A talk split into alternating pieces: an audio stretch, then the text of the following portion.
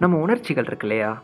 அதாவது கோபம் சந்தோஷம் சோகம் அகங்காரம் அன்பு இந்த மாதிரி என்னென்ன உணர்ச்சிகள் இருக்கோ இவங்க எல்லாருமே அவங்களோட விடுமுறையை கழிக்க ஒரு அழகான தீவுக்கு போகிறாங்க அப்போது திடீர்னு அந்த தீவில் ஒரு மிகப்பெரிய புயல் காற்று அடிக்க போகிறதாவும் அந்த தீவை விட்டு உடனே எல்லாரும் தப்பிச்சு போகலன்னா எல்லாருமே இறக்க வேண்டிய சூழ்நிலை ஏற்படும் அப்படின்னு சொல்லிட்டு ஒரு அறிவிப்பு வருது.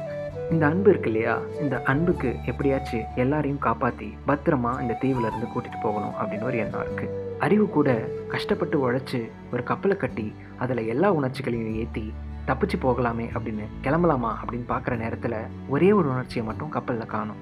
யாரை காணும்? எங்கே போயிட்டாங்க? அப்படின்னு பார்த்தா அந்த தீவுலேயே ஒரு மரத்துக்கு அடியில் திமுறா நின்று முறைச்சிக்கிட்டு இருக்காரு நம்ம அகங்காரம். அதாங்க நம்ம லாங்குவேஜில் சொல்லணும்னா ஈகோ அன்புக்கு ஈகோவை விட்டு வர மனசில்லை. ஆனால் அந்த ஈகோவுக்கும் அவன் கட்டின கப்பலில் நான் எதுக்கு ஏறி வரணும் அப்படின்னு ஒரு எண்ணம். அதனால் நான் அந்த கப்பலில் ஏற மாட்டேன் அப்படின்னு சொல்லிடுது ஈகோ. மற்ற உணர்ச்சிகளுக்கோ ஈகோ அங்கேயே கடந்து சாகட்டும். நீ வந்து எங்கள் கூட ஏறிக்கோ அன்பு அப்படின்னு சொல்லி கூப்பிட்டாலும் அன்புக்கு ஈகோவை அப்படி விட்டுட்டு வர்றதுக்கு மனசே இல்லை.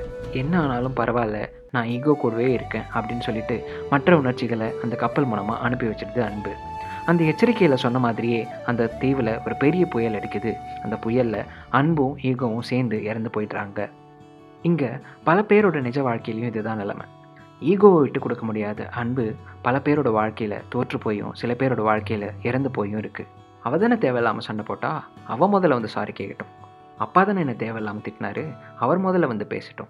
ஏன்? எல்லா டைமும் நானே தான் முதல்ல போய் பேசணுமா? அவங்க வந்து பேச மாட்டாங்களா? அப்படின்னு சொல்லிட்டு அப்பா அம்மா ஃப்ரெண்ட்ஸ் ரிலேஷன்ஷிப்ஸ் கூட பிறந்தவங்க யாராக இருந்தாலும் அவங்க மேலே வச்சுருக்கிற அன்பை விட ஈகோ சில நேரம் தலை தூக்கி நிற்குது இதே மாதிரியான சந்தர்ப்பங்கள் தொடர்ந்து நடைபெறதால ஒரு கட்டத்தில் ஈகோ அன்பை விட பெருசாக வளர்ந்துருது. அப்படி பெருசாகிட்டே போகிற ஈகோ ஒரு நாள் அன்பையே தன்னோட தீனியாக மாற்றி சாப்பிட்டு ஏப்பம் விட்டுடுது.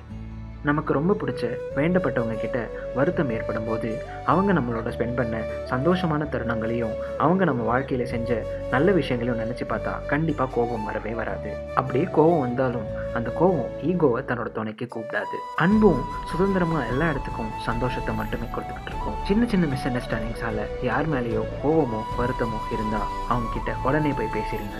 ஏன்னா எவ்வளோ பெரிய ஆளாக இருந்தாலும் ஒரு நாளை ஒரு முறை தான் வாழ முடியும். ஃபர்ஸ்ட் ஸ்டாண்டர்ட் படிக்கும்போது நம்மளோட வாழ்க்கை எப்படி இருந்துச்சு?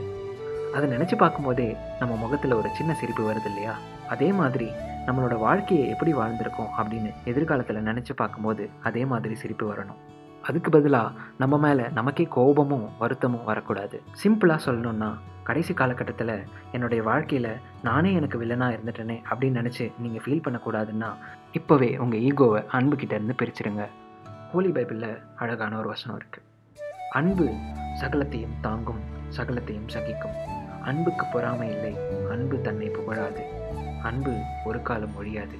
அதனால் என்றைக்குமே அழியாத இந்த அன்பை மட்டுமே மற்றவங்களுக்கு காமிச்சு ஈகோவை நம்ம லைஃப்லேருந்து ரிமூவ் பண்ணிட்டா நம்ம வாழ்க்கை இன்னும் அழகாக மாறும் அப்படின்ற கருத்தோட இன்னைக்கான எபிசோட் முடிவுக்கு வருது. மீண்டும் அடுத்த எபிசோடில் உங்களை சந்திக்கும் வரை இணைந்திருங்கள். ஜெய்குடன் பாய்